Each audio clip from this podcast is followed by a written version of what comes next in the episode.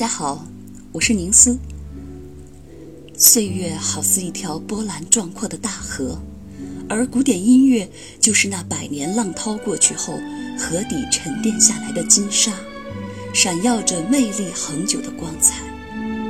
经得住时间考验的东西，才称得上是经典。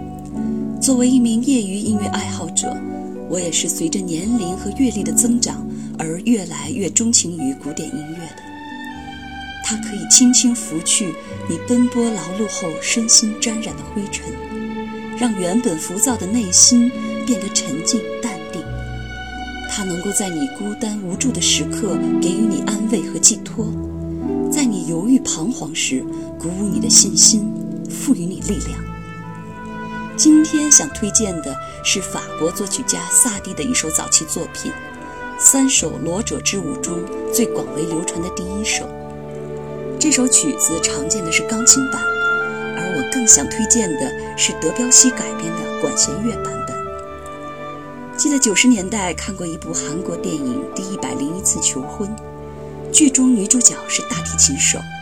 而不懂音乐的男主角为了俘获女友的芳心，竟然苦练萨蒂的这首钢琴曲。结果最后他的真诚感动了女友，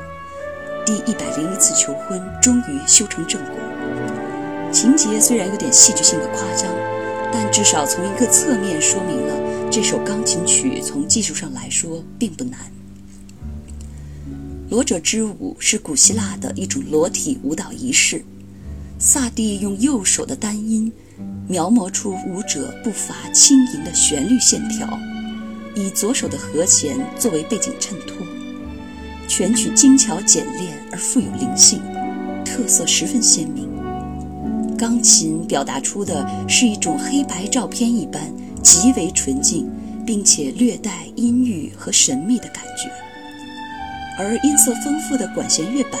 则在印象派大师德彪西的笔下，变成了一幅色彩斑斓的印象画。中间有两段双簧管的独奏，极富穿透力的声音，好像静谧的深夜中，一个人在喃喃低语，倾吐心声。而紧随其后竖琴的一串爬音，则好像另一个人给予的默契回应。这是非常细腻浪漫的情感表达。管乐、弦乐等各种乐器的交织变换，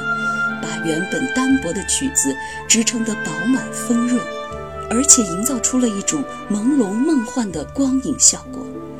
与印象派绘画具有异曲同工之妙。这里我也给出了钢琴版本的链接，不同的版本呈现的是不同的曲风和效果，两者各有特点，大家对比着听听看，也许会更有意思。关于萨蒂和曲子，详见背景介绍。